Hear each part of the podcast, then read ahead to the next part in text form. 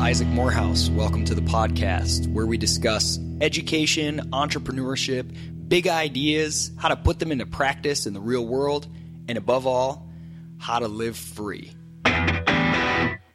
Praxis is proud to sponsor this episode of the podcast. Praxis is about living the life you want, living on your own terms, getting off the conveyor belt. What does that mean specifically? If you're a young person, high school, college age, you've kind of been taught that there's a conveyor belt. You sit down, you shut up, you obey the rules, you get good grades, and you'll be moved along and then eventually handed a ticket to a job and a house and two and a half kids and a bunch of debt. That's bullcrap. You need to create your own life. You need to decide what you want. Look at the opportunities around us that are more plentiful than has ever existed in the history of mankind. And you need to get out and start exploring and experimenting. Stop doing things you hate. If you're bored in the classroom, if it's not bringing you any joy, get out, engage with the world, try some things. If you get accepted into practice, Praxis is a highly competitive, highly competitive program. But if you get accepted in, we will place you with an entrepreneur at a growing dynamic business where you'll be working 30 hours a week. At the same time, you'll be going through a series of professional development challenges to meet your goals that you've set out. You start the program and say, here's what I want at the end. Here are the tangible outcomes. I want a job offer. I want to launch an online business. I want to, whatever it might be. We take that and use that as our measuring stick to decide whether we're doing our job. Our advisors work with you to reach those goals. They help you, they push you, they challenge you like a fitness trainer would. But ultimately, you're the one in the driver's seat. We provide you with an amazing curriculum, resources on everything from liberal arts topics like economics and history to business, entrepreneurship, life skills, and every you know, digital branding, building a website. It is intense, but it will change your life discoverpraxis.com. Check it out.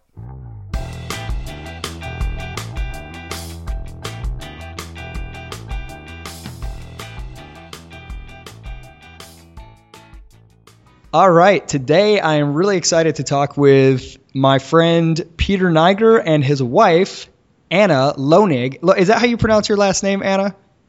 Oh, it's actually Leinig. It's German. Leinig. L O. Yeah, everyone everyone says Lonig though, so it's all right. H N I G. Okay, Anna Leinig. Um, and Yeah. Peter, if uh, if you have checked out the book, why haven't you read this book? You will note his name from one of the chapters. Why haven't you quit your job? And uh, if you haven't checked out that book, you need to. You can go to Amazon. Why haven't you read this book? And look it up. And uh, Peter has a wonderful chapter about quitting your job and uh, taking and just just leaving for a better life. Um, and it's a really good it's a really good chapter with a lot of really interesting. Um, Sort of a really philosophical approach to taking control of your life and kind of doing the things you've always wanted to do. So, Peter and Anna, they are traveling across the country by bicycle right now. Uh, and so we're going to get into more about how they ended up there and all that stuff as we go along. But I want to start with right now in the present. Where are you guys currently? Uh, we're currently in the town of Orange, Texas, right on the Louisiana border. Okay. And what has today consisted of so far? It's about three in the afternoon right now. So what have you done so far today? Uh, today's a little abnormal because we're actually stranded here because there's flash flooding and tornado watches throughout the region. So we had to get a hotel and we're just bunkering down until tomorrow when we hit the road again. But today has mostly been uh, we both done a little bit of work. We have online jobs. And then just kind of prepping our route and getting ready for the, the next leg into New Orleans. Okay, so staying in a hotel in Orange, Texas for a day It was an emergency. yeah. is, that, is that as scary as it sounds? I'm picturing like Bates Motel type of movie scene. Uh, there was a lot of uh, loud noises last night and a lot of people wandering around, and someone apparently had a fish fry On out on the balcony? balcony, like on the shared walkway. But you know, other than that, it's been good. So, so do you know Well, how fair. long you're going to be hunkered down? Uh, just till tomorrow. The weather's supposed to clear up, so we should be able to hit the road by noon tomorrow. Okay. Yeah. So today was a work day. Do you rotate? Like, do some days you ride all day long, and then other days you work all day long, or do you take a couple hours here and there? What's what's the typical pattern? Yeah, um, that sounds about right. Um, we just kind of play it by ear. Uh, some days we bike all day, and then um, if we ever stop at like a, we do couch surfing. So if we're ever at a couch surfer's house or a friend's house, a family member's house, we take advantage of the electricity and internet to get work done.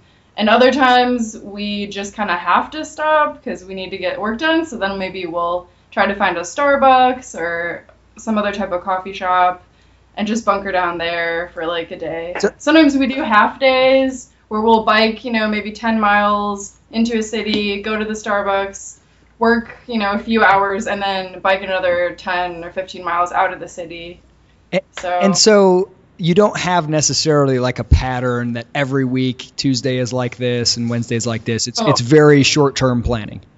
yes. yeah, we we tried to stick with a kind of like four days on, three days like four days riding, three days of working. But cities just aren't located where you need them to be sometimes. So really, our entire life we just play it by ear. Like we never know with where we're going to be in the next 24 hours, where we're going to be stopping. Well, so when I sent you a, a calendar invite for this interview like two weeks ago, I'm impressed that you, you were like a slave to that for the last two weeks. We've got to find a way to get to Orange, Texas, so we can do this interview.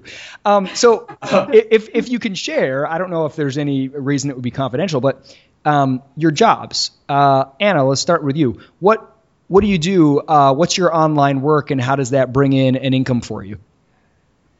Uh, well, I'm actually a registered dietitian, and my first job that I got right out of uh, co- college, like right after I graduated, was a job for this Australian company called SB Health, and um, they do a lot of online, like they run different health and fitness websites um, in Australia, the UK, and here in the US. So I first started working for them uh, freelance. Like I was just working from where I lived in Missouri, even though they were based out of Australia. And I did that for about a year, I think. And then I ended up moving to LA and working in the office for them full time for a few years. And then when this idea for the bike ride came up, I asked them if I could go back to, you know, just doing it like from home or from the road um, since I had already done that for a year, and so you know they trusted me, and they said that was okay. So Wow. yeah, it's it, it was really lucky, and it's just part time now. Obviously, if I don't have time Yeah. to be time anymore. But So can you, do you have the flexibility to set like how many hours you work and you just get paid for when you're working, or do you have to perform certain duties or, or clock certain hours every week? Um, it kind of depends. Like, uh, last year I was trying to do 16 hours a week, and this year they kind of have moved to just uh, whatever needs to be done. Like, I can work as much or as little as you know as there is work to do. So, um, yeah, right now it's a little less than 16 hours a week. Okay. Yeah, you know it's interesting. it's very flexible and I can really do it just whenever. You know, sometimes it's something a little more urgent, but usually it's just something that needs to get done within the next couple weeks, so I can just do it whenever I have time. It, it's really amazing when you when you mentioned you know you were working in an office, but the work you were doing apparently didn't require being in an office. And then you asked, "Is it okay if I do this? all. Yeah, is it okay if I do this elsewhere?" And they said. Yes, and, and I had a, a similar experience personally, and it sort of made me wonder Yeah. how many other people could do this. And, and in my case, I was I was afraid that if I asked, uh, this was back uh, several years ago. Well, not that many, three years ago or so, when I or five, I guess, when I worked for um, IHS and I was traveling all over the country. I was very independent, and the colleagues I worked closest with, they were traveling as well. So we were rarely all in the office together. I didn't really need to be, and. I was afraid if I asked, "Can I move away and do this?" they would say no. And so instead, I just told them. I just said, Oh, yeah, I just yeah. sort of said, "Hey, uh, my wife and I are thinking about moving," and then, "Oh, okay, well, we'll have to talk about that." And then I kind of brought it up again. Hey, we're looking at houses. All right, well, we'll talk about how that you know might work or whatever. And I think I think I was afraid to ask because they would say no, and I think they were afraid to tell me no because then they thought I might quit. And so it was like this perfect scenario where like I, I was never actually given permission to go leave, but it just sort of. just kind of did it. And, and I wonder how many people could do that. Um, man, I think there's Yeah. got to be there's got to be a lot. Now, now, Peter, what about you? What is your current uh, what is your current way of of earning cash? Um, I work for a company called Civitas. It's actually based in Charleston, um, but I don't think any of the staff member actually live there. We all kind of live everywhere. Um, and I do data research and analysis. We primarily work with nonprofits and like local governments because there's all this kind of bureaucracy you have to deal with when dealing with the federal government. with like money distribution. Mhm. So I helped them navigate that bureaucracy really. So- and it really came about because I posted one day on Facebook that I like working with maps. And one of like a friend of a friend contacted me and said, "Hey, we're doing some data analysis on maps. Do you think you could help us out? I know you're biking on the road." So when I started the bike ride, I didn't have a job. I just figured it would take care of itself, or I would get somewhere where I wanted to stop for a few months and build up savings and keep moving. And at the time Anna was working, we realized like worst case scenario, she could bring in the income while I take care of all like the logistics and planning and So other stuff. We had to okay, do. so just in very practical terms, I'm assuming both of you get paid via like direct deposit to a bank account somewhere, and then you just use a credit card or a debit card, or you go get cash from an ATM whenever you need it. yeah. And do you, Yeah. do you have so do you have uh what kind of like like do you have anything that requires you to have an address? Like uh, if you have a cell phone plan, for example, they usually want like an address to bill or something like that. Do you have a permanent address that you keep somewhere or a PO box?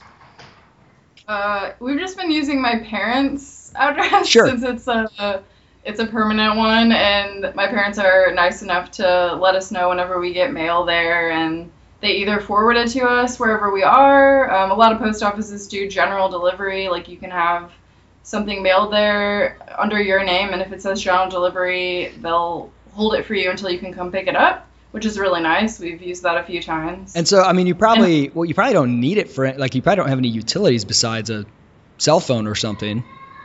No, the cell phone's the only one. Actually, the only time we have. Well, yeah, the only time we have problems dealing with having a mailing address is if we're dealing with any type of like government bureaucracy, like whether it's taxes or the new health insurance stuff. Like those have been the biggest pains because they need like signatures or they need It, it, it's so funny how that stuff it's so it's so stuck in such a, an age of the past. I remember when we're first setting up Praxis as a legal entity and setting up uh, a bank for business, and I had uh, the guys of a company doing my accounting, which actually my brother's company. They were they were in Michigan and I was in South Carolina and we were incorporated in Michigan. And on our website it had a a uh, physical mailing address that was South Carolina because that's where I was. And if anybody was mailing anything like that's where I wanted it. But because we were registered in Michigan the bank it was actually they just they would not get our account set up until the the address on our website matched the address we gave them when we first started setting up the account because the Department of Homeland Security required them, required them. I guess if you're a terrorist, you put a different address on your website than on your bank papers, and that was you know the only thing standing between you know uh, us committing acts of terror was was the the address listed on our website. So it, it can be pretty arcane. Um, okay, so let's well okay before we zoom to the to the full background give me a little bit more of the future so what does the next let's say two weeks to a month entail for you guys Um, we'll be heading into Baton Rouge for. We found some couch surfers to stay with for a few days. That'll probably take us four or five days, and then we're going to go down to New Orleans and see a friend of ours from Burning Man and stay with her for probably a week. And then after that, yeah, yeah. and then after that, we're just going to awesome. kind of bike along the Gulf of Mexico till we get to like Tallahassee, Florida, and then head north up towards Charleston, D.C., and all that area. so so this is someone you met at burning man are you sure it's a real person and it wasn't someone you uh, hallucinated while you were Actually, Give you a ride. Yeah, actually, it was kind of a crazy scenario. She met. Um, do you, I don't know if you know Gabrielle, um, Alexander McCobin's wife. okay yeah Well, she had a friend named Cheyenne who was going to Burning Man and needed a ride. So it was like a friend of a friend contacted us like the day before we were leaving for Burning Man and just asked if she could get in the car with us. We're like, sure, why not? Yeah, we had room, so And then, we, so she drove up the 15 hours or whatever it is, and then yeah, we stayed in touch since then. And so yeah, she's really awesome. Okay, so this this is a good. This reminds me of uh, a question that I've had for a bit. Since you started um, your biking across the country and and this very interesting nomadic lifestyle, has your opinion of sort of uh, human nature as a whole, or uh, the culture we live in, has it changed? I mean, because it seems like couch surfing and things like that require I don't know, maybe a level of trust that's slightly higher even than say an Airbnb or something like that that has a, a, a more you know large centralized company that you know has a reputation at stake and um, just kind of like relying on friend of a friend who said you can stay there. Are you more trusting of people, or have you experienced the opposite? Have you experienced people trying to steal your stuff when you're in a certain city? And are you like, do you feel like the world is more dangerous, or is it basically what the same outlook you had when you started? Uh, I would say I I've found that people are more trustworthy than you think. I think most the overwhelming majority of people are good and any like bad things you hear about happening, I think those are really like overplayed and you know they get a lot of attention, but we've never had anything bad happen to us. Like we've never had anything stolen and every really every experience we've had with couch surfing has been great. You know, we've met some really cool people and we've had people just approach us at gas stations and ask if we need a place to stay and just offer up their yard for us to camp in or their spare bedroom They're- sometimes. yeah. Like people have invite just invited us into their house when they see us just sitting on the side of the road having lunch. That's amazing. And, and then they'll be like, "Hey, like we met a couple in North Dakota. that had a pecan farm, that was in Missouri. or is it in. Missouri? Yeah. And they basically they saw us at a gas station, and they're like, "Hey, we've got this spare bedroom. We're empty nesters. Come on on." We had dinner with them and hung out on their pecan farm and like picked pecans off the trees, and it was just a great experience. That that is absolutely that's absolutely amazing. I mean, it's just so it's so it's so fascinating how different people are face to face than they are in sort of this this theoretical world or just blips in the news. I, I sort of I sort of call it the curse of Thomas Hobbes, like this idea that absent some centralizing force, some big authority wielding a stick, making sure everyone's nice, everyone will just be trying to kill each other all the time. And yet, if you've ever been in a city right after a tornado or a flood, or uh, you know somebody has a relative that died, people that have never met each other more often than not they just they just start helping. They just rally around. They reach out. I mean you know people obviously can do terrible things at different points but I, I just find it amazing how relatively easy it is to get somebody to help you if you're if you're in need. Now has anyone ever given you sort of like the indentured servant pitch? Like hey come garden for me and i'll give you a room. Uh, no, not really. The I mean, we did we have stayed with people where like uh, a family in Oregon had a farm, like a vegetable farm and animals and stuff, and we helped like pick the vegetables for our dinner that night. But it That's wasn't. fun though. But yeah, it wasn't like an indentured Yeah. servant thing. It was more like, hey, do you mind going over and getting some of the potatoes out of the potato garden? It's like, sure. Would you mind digging them out of the ground? I'm Yeah. like, yes, we would love to do that. oh man okay so i want to go back in time because you guys seem so like at ease and comfortable with your you know nomadic lifestyle but i'm sure that wasn't always the case so so what was the genesis of this um, and i guess we can go one at a time whoever wants to go first what what was sort of the beginning of this process of getting you to a point where you were comfortable traveling across the nation by bike You can go first, Okay, um, maybe, because you did. I mean, it. I get- did it before I did. Because your solo Peter, when I met you, we were both in Washington D.C. at the time, and as you know, that's a very difficult people, uh, difficult city for many people to escape from, especially if you have a decent job. Uh, but you did. What what started that process? Um, you know, I did have a pretty good job with a fantastic organization, Students for Liberty. I it's probably the best organization I've ever worked for, but I was really unhappy in DC. Like the culture didn't fit really well with me. It's fairly expensive, and I saw that everyone either stayed there for 18 months or they stayed there for 18 years. It seemed like, like so you there was just like It's like you have a window. limited If win- you don't get out before you know a certain amount of time, you're never going to go. Well, yeah, because you get trapped in that you're getting paid a good amount of money. You finally move out of the junkie of apartment, but now you can't quit your job because you need the income in order to stay in the fairly nice apartment. And it's just like this vicious cycle in that town. So in 2010, no, 2012, I basically quit my job and did a solo bike ride from DC to Los Angeles over the summer. Now, were you a big biker already? Nope, I'd probably never put more than 20 miles on a bike. So what made you what made you decide uh, quitting your job is one thing, and, and Yeah. you talk about that in your in your book. But what made you decide I'm going to bike across the country?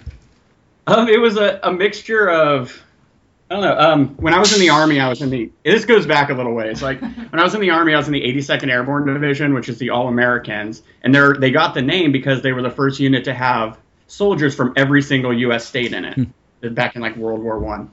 So me and uh, some soldiers in Afghanistan were just like on a mountaintop talking about that and how most of us had never really left our home states, and we all said that we wanted to visit every state at some point.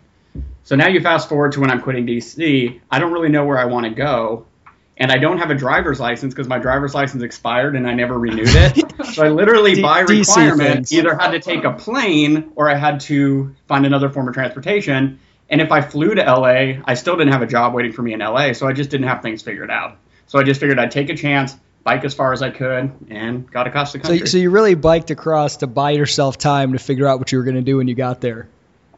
yeah, and then when I got there, I figured out what I want to do is bike. Like, oh, That worked. yeah, the, the, the journey is the destination. Um, Yeah. okay, so but that wasn't so you biked across, you got to LA, and then you stayed put for a couple years, didn't you? Yeah, I stayed there for almost two years, Yeah. a year and a half, two years. That's where Anna and I like started dating and stuff. Okay, and and during that two years, was it always the plan to just to get back on the road as soon as you can, or did you originally think you were going to settle in LA for a while? I thought I was going to settle in LA for a while. Um, I got a pretty decent job as kind of a corporate job in the the industry down there, doing private security and investigations. And you know, my boss was great, but it just really I wasn't a good fit for it. And I realized that pretty quickly that I wasn't happy going into an office every day, commuting an hour and a half each way, put it being forced to put on a collared shirt and things. That just I wasn't happy no matter how much money I made. Eh. So we decided, like after we, Anna and I were getting serious, I was really considering leaving and just kind of completing the 48 state tour. And we were serious enough that I invited her along. So, um, Anna, how did you end up in LA, and uh, how did you end up deciding to go along with this crazy idea, or, or had you already biked the country as well?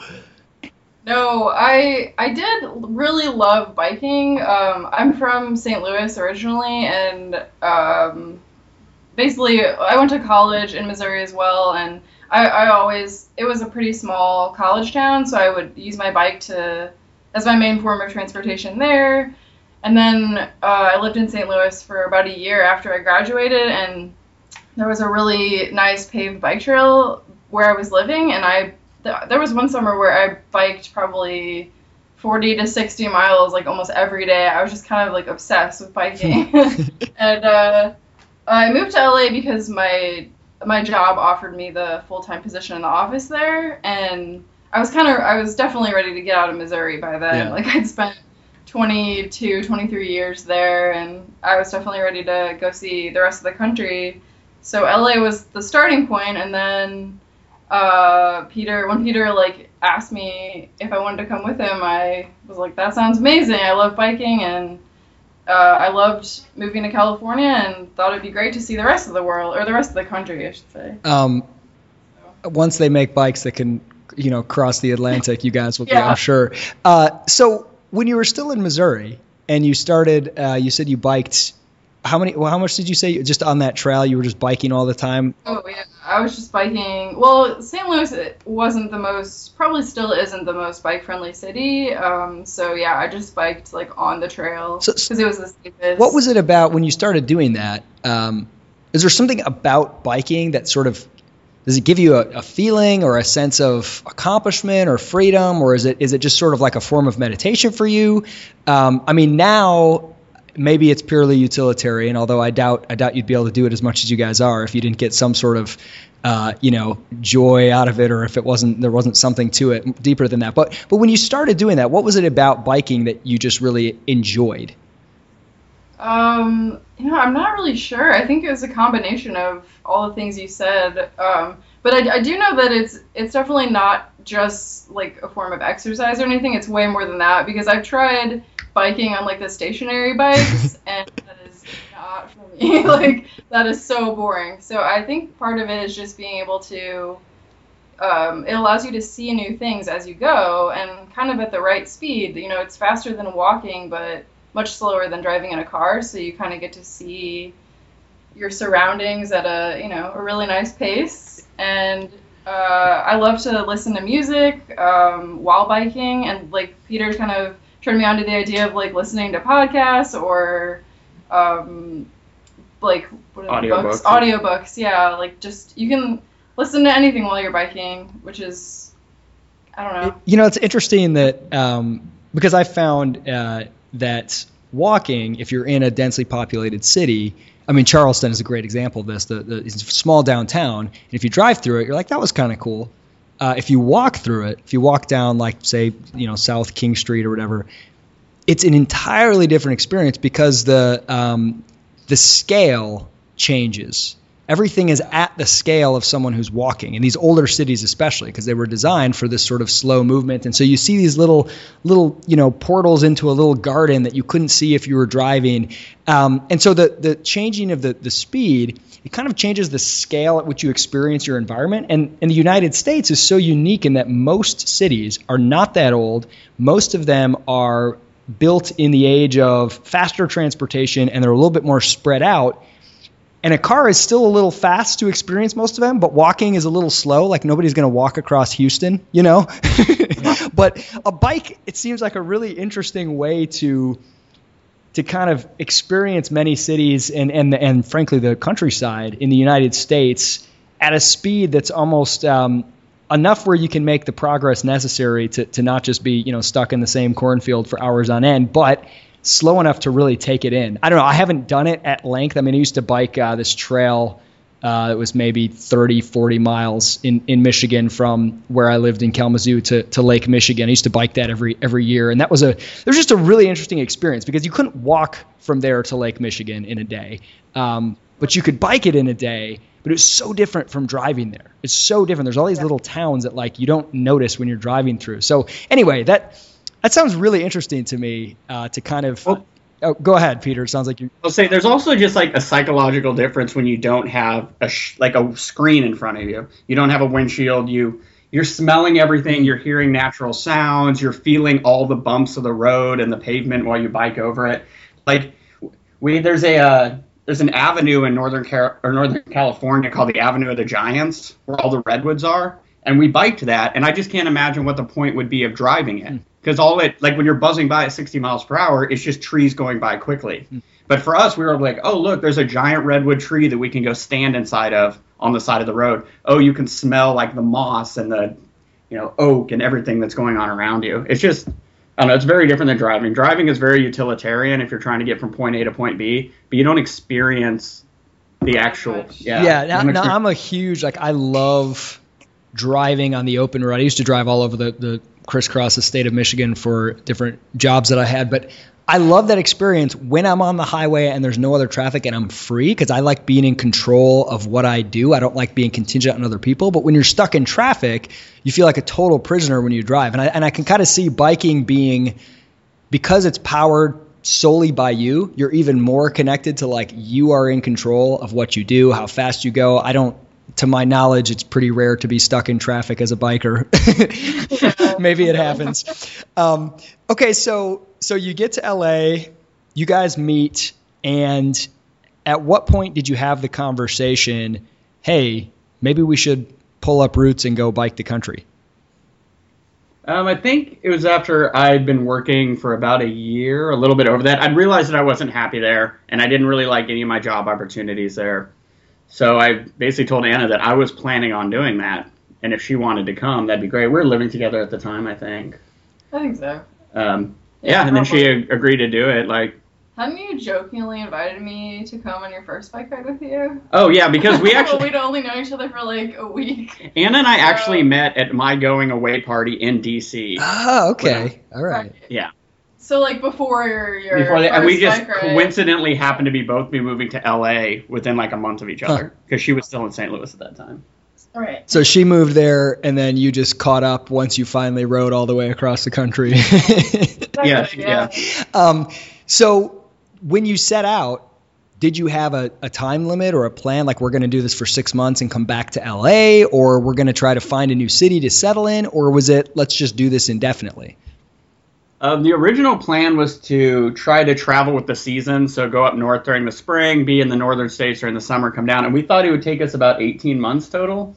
But then we, we just a little bit off. Yeah, then we then we adopted a dog that weighs 55 pounds, and that slowed things down considerably because it turns into the spiral where you have to carry enough food for the food and water for the dog, which is heavier, which means you're moving slower, which means you can't reach new towns as quickly, so you have to make sure and stock up more on food and water. And that slows you down even more. Yeah, it's like the snowball effect. Where... So, so what is the, where's the dog? Are you pulling him in a trailer?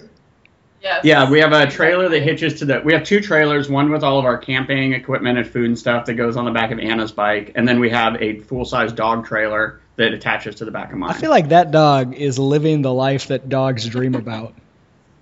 He's would visited think, more. yeah. He's visited more states than most Americans. Like, Do dogs hang their head out the window when they're biking too, or is that only in cars? Yeah. no, he lays his. He hangs his head out the right hand side and just like whimpers when he sees cows because he loves cows and like smells things and he loves it. He hops right in his trailer, eighty or ninety percent of the time, ready to go. Okay, so when did you when did you leave LA? How long have you been on the road? We left LA in April 2014. And so we've kind of been doing this in like sections because like as we said our original plan didn't work out like because we move so much like slower than we thought we would. So by the time we made it up north, it was already starting to get cold. So we made it to Missoula, Montana that first Oh, year. that's a beautiful place.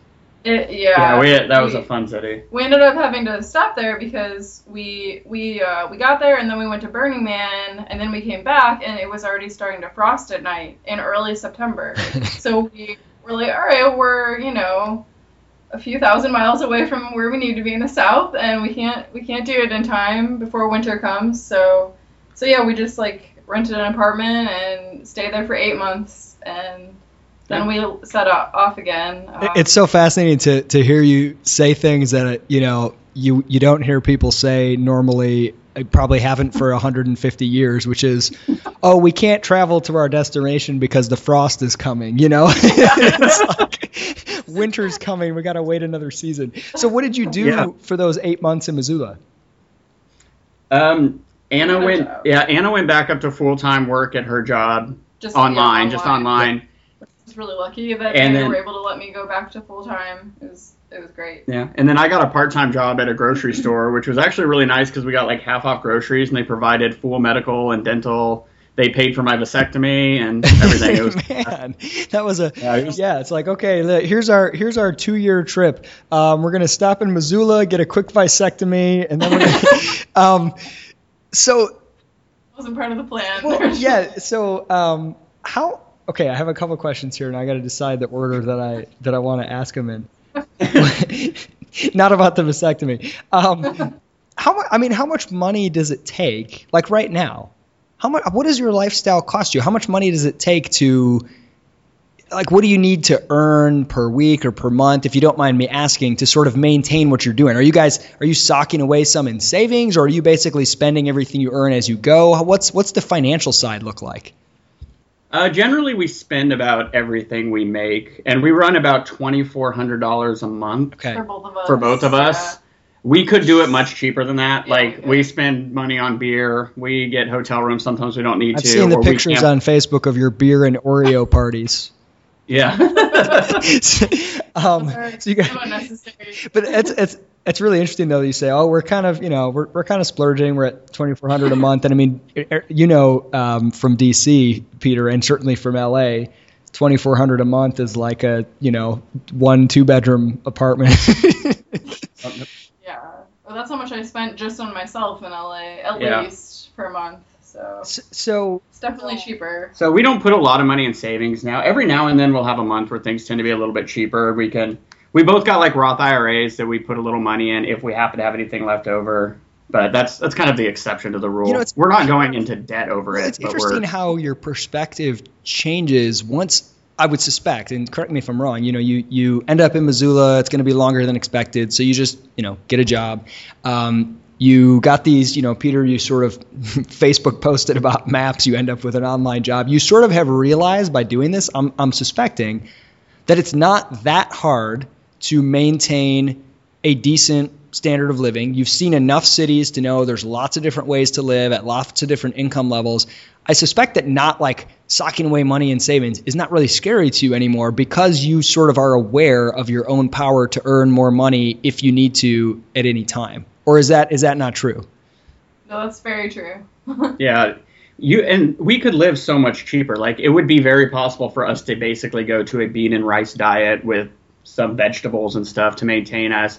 Like when you realize how cheap you can live your life, a lot of things feel like splurging, and you realize that it's not that scary. That if one of us, because it's possible that one of us will lose our job while we're on the bike ride, Yeah. and we'll be fine. Yeah. Like we'll figure a way to make it work. You know, um, oh, go ahead, Anna. Go ahead.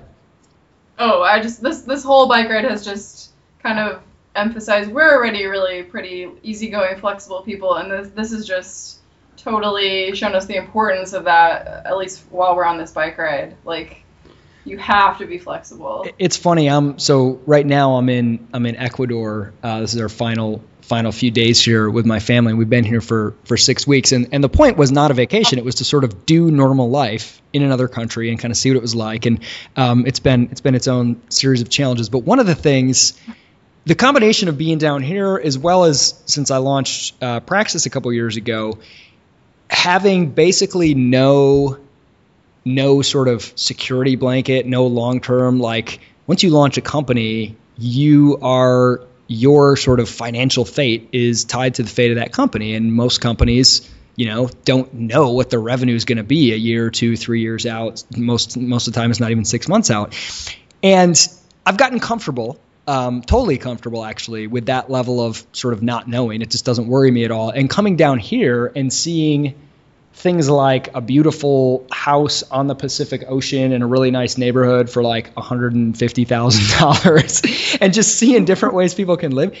It sort of makes you realize. I, I, I had a Skype call with a with a young uh, student who is in his senior year of college, and he's just so stressed out about he doesn't know if he has the right skills and he's majoring in the right thing to get a job with a good enough salary and he's like worried about doing anything for even a few months that he enjoys that would be interesting to him that he thinks would be beneficial to him because what if that cuts into his ability to like earn a living? And i'm and i'm trying to tell him you know as i'm sitting here like see, seeing seeing what i see around me here seeing all the possibilities knowing people like you traveling the country to say look the bottom is not very far for somebody in the united states today. I mean there's there's almost no way that you can like end up out on the street homeless if you know i mean it's just your ability to, to earn enough money to have a decent life is so much greater than most people realize and i think they end up in jobs that they hate so that they can afford a lifestyle that they don't even like you know? Yeah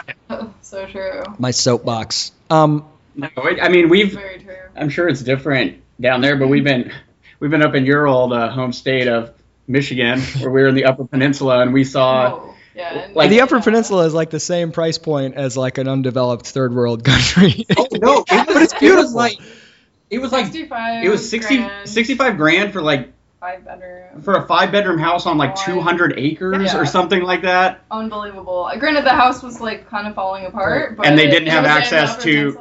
Peninsula. You know, they didn't have access to gas, sewage, water, yeah. anything like that. But but it, but it sort of it sort of lets you know, like, you know, if if things get really bad, I can, you know, go somewhere uh, beautiful with an as long as it has an internet connection for most of us. That's just mm-hmm. really cheap. And I can, if if nothing else, I can wait it out for a little bit. When, when you were talking about Missoula, Peter, it, it, it reminded me of something really interesting. Um, there's a podcast I really enjoy called the World Wanderers podcast, and uh, it's one of the one of the hosts is actually a, a participant in Praxis right now. But it's um, this guy and his his girlfriend and they've traveled all over the world doing all these different things and and they were talking about how different the perspective is when you're in the town where you come from or your hometown versus if you're somewhere else. And so they moved to a really cool sort of mountain town just because they wanted to live there. And um, uh, the one of the hosts she was working at just like a retail store there or a cafe, and working at a cafe in an awesome town that you moved to because you want to live there, everybody's like, well, that's pretty cool. That's awesome. And, and I thought of you, Peter, like, oh, I was working at a grocery store in Missoula. Like, okay, you bike across the country, you end up in Missoula for a while, you're working at a grocery store. Everybody I know that knows you, that follows you on Facebook says, oh, that's awesome. That's really cool. Now, imagine if you were in your hometown and you were working at a grocery store, like after you graduated college. Everybody would be like, oh my gosh, Peter's a loser. You know, um, oh, yeah. I was we were in Mompiche down here in Ecuador, and there was this woman from the Ukraine, and she has a little shop that makes pancakes and sells them there. And like every morning and like lunch and breakfast, she serves pancakes. And there's all these. It's, Mompiche is like a little tiny surfing village here in Ecuador. And if you said, "Oh yeah, I moved to this surfing village in Ecuador, and I have a little house there, and I run a little business that brings in an income so that I can live there," everybody would be like, "Wow, you're awesome. That's impressive." But imagine if you were like, yeah, I live in the town I grew up in and I make pancakes for a living. People would be like, wow, I'm so sorry. Right? Like there's something about there's something about going away getting out of your hometown that frees you from all those weird expectations that have nothing to do with whether your life is enjoyable. They just have to do with like your job title. You know what I mean? I don't know if you, you, you kind of have you guys felt anything similar to that? No, I can understand that. Like, I, my family lives in Troutdale, Oregon, which is like this little little town, I guess, on the river that's like a half an hour from like Multnomah Falls and these beautiful nature. But yeah, if I was working at a grocery store in Troutdale right now, my my family, everyone would be like, he's such a failure. Right. What happened? But no, you're right. I guess it's kind of interesting that like when you, as long as you leave home, there's kind of an air of success about you. Yeah, you and you have the freedom to define yourself for the first Yeah. time. I think that's really hard for a lot of people to understand, especially if they grew up in a town that they like. I kind of feel like maybe you can go back if you really want to put down roots there, but like just get out for a few years at least so that you can define yourself in the way that matters to you, not not based on other people. When they look at you and say, "Oh, you're working at Foot Locker in the mall," and then they look sad, you know, it's like it's like maybe you're doing that because it gives you the flexibility to do something you love. I don't know. Um, okay, so let's talk about the nitty gritty of this life on the road. I mean, I can't bike for more than like 30 minutes without my back hurting and like my groin and my butt are all uncomfortable. I mean, how do you, how do you how do you manage just sort of like the comfort level? Like what kind of are you wearing like biker outfits? Are you wearing like normal clothes? What what's the get up and what's the sort of the gear that you have to bring? Um, I just wear like bike shorts that I got like probably on clearance at some athletic store at some point, and just wear normal t-shirts and like you know like board shorts of some sort, just something comfortable. The like the discomfort from actually cycling within like two or three days, a lot of that kind of passes. And when I first did my first bike ride, I couldn't do more than 20 or 30 miles in a day, which some people like, oh, 30 miles, that's a lot. But if you think if you get up at 7 a.m. and don't go to bed till 9 p.m. You're averaging like three miles an hour. Yeah. Like that's actually pretty sad. Yeah, you're halfway across Oklahoma City, you know. Yeah, yeah. They, um, but now we've um we've upgraded our equipment from what we originally had. We had some like bikes that weren't really made for what we were doing that we upgraded when we were in Missoula. And that's where we got the new trailers too. But yeah, for the most part, it's just basic clothing. Yeah. We have think- bike shoes, but they're not necessary. You could wear tennis shoes. Are, are be you do you feel like you're dirty all the time? Like do you get to shower every day? Oh no, Not we every uh, day, no. we went two weeks without Oh showering. my gosh. Yeah, here we had recently. a really bad streak um, going through Texas just recently. Probably the longest we've ever gone. Yeah. We just couldn't find any like no. There were no couch surfers that we could stay with, and we also didn't have any family or friends.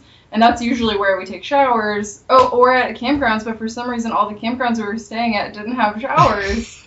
so it was ridiculous. I think it was 12 days. It was absurd. We do use baby wipes though. Yeah, baby wipes are your best friend Yeah. when it comes Yeah, to stuff. like so. I mean, I know it's not as good as a like real shower, but we're not like completely disgusting. It's, I mean, I imagine Honest- I imagine I- I laundry has to be hard too.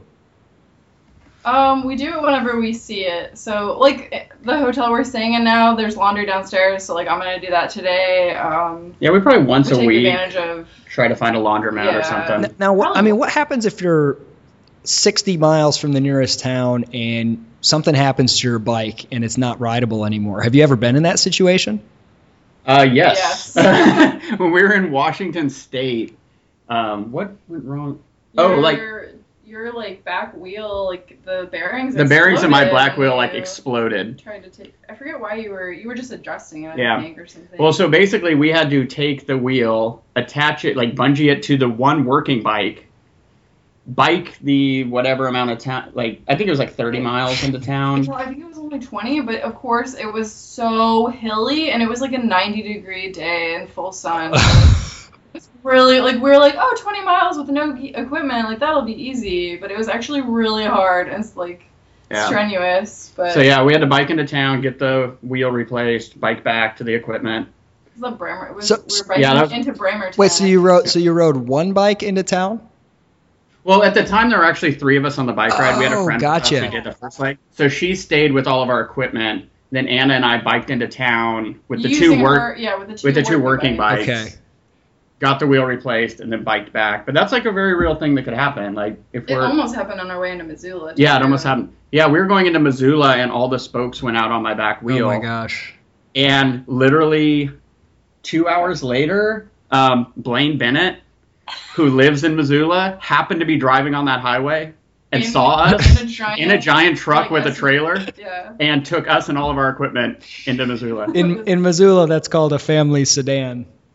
Oh yeah, that's that they were just having a day on the river Right. Yeah, apparently. they'd been floating and Now, I'm picturing I'm picturing you when your friend stayed with your stuff. I'm picturing you driving back after hours on the little moped, like from Dumb and Dumber, like traded traded in the bike straight up. Um, so, is this is this forever? Are you just indefinitely going to do this, or do you feel like you're going to stop? Oh no, this isn't forever. At least the plan right now isn't going to be forever. We want to we want to hit every one of the lower 48 states, Okay. and we should be done with that by September or October 2017. Okay. Um, and then at that point, there's been a lot of cities that we've really liked, and we're thinking of either if I plan on going back to school, we'll find one, or we'll just find a place where we can have a little more traditional life for a couple of years yeah. before our next adventure. And we've talked about everything from hiking the Pacific Crest Trail to biking around Australia to doing Europe. We also want to have a honeymoon at some point. We're thinking about going to Iceland for a couple of weeks. So, so your honeymoon is like been places like Orange, Texas. Yes, yeah. Really long honeymoon. Now, did you get Really married in the middle of this two plus years that you've been on the road, or two years? What was that? Did, did you get married in the middle of this two years that you've been on the road?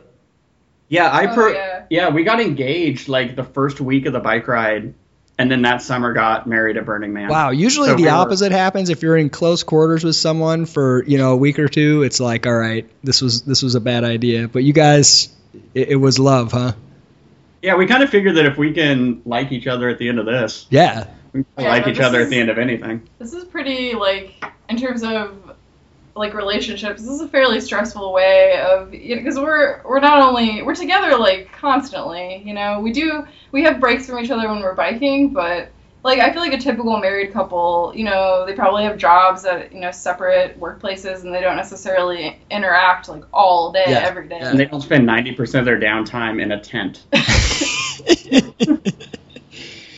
kind of a trial by fire too Yeah. because we have a lot of like kind of uh, stressful things happen to us that we have to work through without getting in a fight about it so Yeah. Oh I think we've man. a pretty No, good job That's why I like calling us partners as much as husband and wife because, and really, we're we're a good partner. Yeah, I mean, what what you're doing, in this venture that you're on, it's you you are partners in trying to get to the next city, trying to get to you know a place to sleep that night or, or whatever it might be, and I can see um, that being something that's much easier together than alone. Now, Peter, when you went from DC to LA, were you completely alone?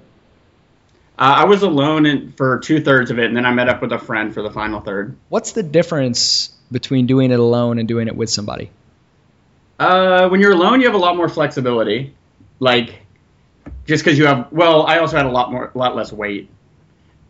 But you also don't have someone to like throw not, ideas. not as many Oreos and beer at that time. Yeah. no, I'm just kidding. you, you weren't pulling a, a dog and dog food, I suspect. No, no, not at all. I just had a sleeping bag and a tent and little else. So, so you could kind of just change plans at, at will. Yeah, at will, but also like I would get in the habit of getting kind of like tunnel visioned and I wouldn't like kind of stop and smell the roses, so to speak. And Anna's really good about seeing something that's neat and stopping to take a picture and kind of slowing me down. And also, it's just good to have another perspective it's like, do we want to stop at this hotel because of the weather? Do we want to push on? What are their chances? Like, do we need to find a city to get groceries or do we want to make sure, like, just keep going for another 30 miles? Like, just having someone that slows you down and that you can bounce ideas off of, I think is made for a much more fulfilling experience. Now, do you get bored? I mean, if you're riding most of the day, are you did, did you ever or do you still struggle with boredom at all? I don't. I'm not. I'm easily entertained, and usually whatever I'm listening to, or sometimes I even sometimes I'm not listening to anything at all, and it's enough to just you know listen to the sounds around us. Yeah. And, Um, yeah. Not not really. Between an Audible account, Spotify, um, you know, podcasts, comedy albums, and then just like listening to the sounds of nature, it's pretty easy to keep yourself stimulated. So you're probably I mean, you're probably going through a good number of books. I would imagine more than if you were at home, you know, trying to read like most people do. Um, you know, a couple Oh, oh, couple yeah, minutes before far. bed at night or whatever. Oh no, yeah, I'm going through books a lot faster than I ever did. I love, I absolutely love audiobooks. Well, now you can listen to yourself on the Isaac Morehouse podcast. You know, you know, I probably won't because you know I uh, hate listening to myself. But. it's weird how that is, isn't it? What What would you say to someone? I don't know. Have you ever had anybody say this that? You guys are. This is just a form of escapism. You're just you're just trying to run away from you know whatever uh, your problems or grown up life or you know the things that a normal person is supposed to do you're just you're just trying to avoid it. You're just trying to delay reality or escape from it.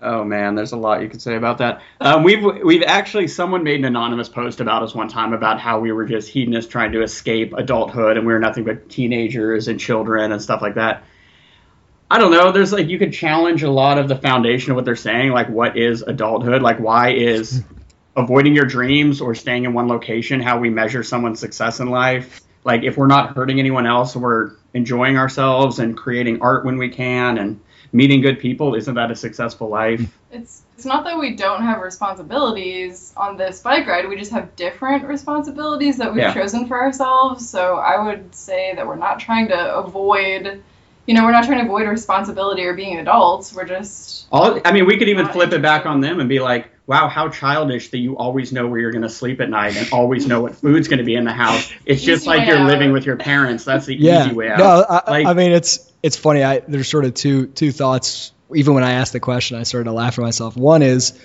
uh, if this is escapism in sort of the typical way it's used as a negative thing, um, it's kind of a bizarre it's kind of a bizarre way to escape because it, sounds, it sounds like a lot of work. it doesn't sound easy. It's not like you're sitting on the beach, you know, sipping cocktails. But the other one that I've always thought I I love the idea of escapism. If you're in a reality that sucks, why would you yeah. not want to escape it to something better, mentally, physically, or both? I mean, if you're in prison, you don't want to just numb yourself to it so that you can survive you want to always be thinking about what's on the other side and you want to find a way to get out there. You know, if, if you're not happy, you should escape, you know? I was going to say, like, I don't think there's anything wrong with escapism. I think we do it all the time. Everyone that turns on a TV show or reads a book or goes on vacation for two weeks, they're doing mini escapism. Yeah. And we've just found a way to implement some of that escape into our daily life in a way where we get to meet new people, see new places, you know, go through cities that no one has traveled through. Like we we were on a road recently, and just this lady pulls over and just asks if we're lost. Like the assumption being, you're here and I don't know you, therefore something's wrong. And then you slowly turned and you said, "Not all who wander are lost." would you say that? Well, I'll put it this way: What type of person would you recommend an extended bike trip like this to? I mean, anyone that's honestly anyone that's unhappy where they are now. I think a lot of people put too much focus on needing the right equipment, needing the right savings account, being prepared, or knowing something about being out in the world. It's like, no, just take the first step out your door, and a lot of that falls into place. And you learn a lot. We live in an age where I can pull up my phone, and if I need to know how to start a fire, I just pull up on YouTube and look at it. like, all the information in the world is at your fingertips. So if you're unhappy where you are, I set off with nothing more than about a thousand dollars on my bank account for that first bike ride, which is not a lot in the grand scheme of things to live off of for two and a half months. And you don't have to do it through biking. You know, like we we ran into a couple that was exploring Oregon in their VW bus, yeah. right? So, and we we run into other people that are traveling the country in different ways, you know, like on a motorcycle or in a converted van or Yeah, I met a guy that was hitchhiking across the country with his two dogs and like if you're unhappy where you are, just go try something else. Worst case scenario, you go back to where you were and you're still at the status quo. Like you haven't made your life worse. And, I would even say almost it's almost impossible even if you go back, you know, whatever, a couple weeks in, a couple months in and oh, this isn't working, I have to go back. You're going to be a different person. You're going to have something. You're going to have gained something Oh, Even yeah. if the time was sucky and it was hard, it will have changed you in ways that are beneficial just just by going after it, just by learning for yourself instead of instead of having reasons to not do it that are purely theoretical, having reasons based on experience. Okay, I learned that this was too hard. I don't want to do it this way. Um, there's so much value. There's so much value to that. So, what do you have in terms of? Do you have any recommendations for podcasts? Books, uh, things that have been really influ- influential for you that you would recommend to uh, our listeners to check out? Yeah, yeah. Um, I don't know. For me, like I like listening to funny podcasts like Sawbones, which is about medical history, or The Adventure Zone, which is four guys playing D and D together. That's hilarious. but also like Tim Ferriss's podcast is always super inspiring. Yeah, it's a good he one. always has fantastic people on there, and reading his Tim Ferriss's Four Hour Work Week, as much as it sounds like an infomercial that you'd see at three o'clock in the morning or something, it's actually a really interesting book that gives a good philosophy about how valuable your time is, and to stop putting like stop focusing on possessions, instead focus on experiences. It- um, there's a book called The Guide to the Good Life, which is an introduction to Stoic philosophy, which has been super impactful for me. Huh. Like just kind of he goes through like the you know ancient Greek and Roman Stoic philosophers, and then stuff that they recommended to improve your life, like you know doing negative visualization, imagining what you would do if the worst thing in the world happens to you, and that's something I go through a lot. Like I'll be biking, and be like, okay, what would happen if God forbid a car hit Anna right now? Or what happens if my you know my leg broke or something terrible happened? How would I handle that? And by going through that visualization and realizing that you'll be okay, then it's not as scary to go out in the world and take risks. Yeah, so you're going to have to author a book, Stoicism and the Art of Bicycle Maintenance. Yes, I probably. Um, One of the many books I want to write. Is I hope we write a book about. yeah, are you? Do you plan to write to write about your experiences? Yeah, we've gone so. we've gone through a couple of ideas on how we want to tackle that because we do definitely want to create something. We've thought about doing more of an instructional guide for people that are cycling as a couple or with a dog, unlike long term cycling, because there's a lot of stuff out there for doing a cross country ride and. But it's like this is a little bit And different. I feel like you could. Like- I mean, I don't know. I haven't checked, but I feel like you could dominate the niche cycling long term with a dog. You know, I don't know how many books are on that, but you could probably be the experts. Yeah. No, and we we probably would be. There was really we've had to make up a lot of the stuff with having Higgles here as we go because there's not a lot of experience with doing it with a dog. You have to teach that dog to pedal so you can ride in the. You know. You know, there's been times he loves to like be in the lead. So we've had some pretty steep hills where we'll attach him to the front of the bike and he'll pull us. Oh, that's hill. great. I love it. Yeah, Okay. he's, he's a strong dog too. All right, so Peter and Anna, uh, how can people follow you, find out more about you? Are you on Twitter, uh, website, anything like that? Um, we have a Facebook page called Shifts and Higgles. S H I F T S shifts like shifting, Mm-hmm. and Higgles our dog H I G G L E S. So we've got a Facebook page and an Instagram page by the same name that we do some blog posting, a little bit of blog posting, a lot of photos, any like interesting articles that relate to what we're doing. And you can always find at least me on Facebook. Just be my friend. because I- Anna I laughs. Yeah. Is he? Are, are you kind of rolling your eyes as he as he posts everything that happens in your life onto Facebook? My wife does that to me sometimes. Yeah, she is. I'm, you know, you. I mean, you know this. I'm way public on. Yeah, Facebook. so am I. More than I should be. By the way, did Heather ever uh, go surfing? Oh, nope, hasn't done it. I mean, there's a whole. We're gonna hopefully we'll do an episode in the next couple days here about recapping our trip here, but um, I can't blame her too much considering some of the different illnesses and adventures we've faced as a as a family. Fair enough. I was just. I just listened to that podcast like a week ago, I guess. She has not yet. We will see. Hey, Peter and Anna, this has been absolutely awesome. You guys can go to Shifts and Higgles on Facebook or Instagram. You can also find Peter uh, directly on on uh, Facebook if you want to. And uh, when you guys write that book, we'll. Oh, and Anna, you're on Facebook as well. You're okay with people finding you there, Yeah, that's totally even fine. though you're not you're not as out there as Peter, but you're still okay with people. Yeah, I don't. I don't really like post a lot. I'm not as entertaining. You should probably, if you're if you're there for entertainment, friend friend Peter, because he posts way more than I do. Just but- sit there with some popcorn when he's having a beer and Oreo party, and Yeah. just follow it live. It's amazing. hey, man, finding out Oreos were vegan was the best day of my life. Thank you guys so much for coming on the podcast. hey, thanks, Isaac. It's been a Yeah, thanks pleasure. for having You us. bet.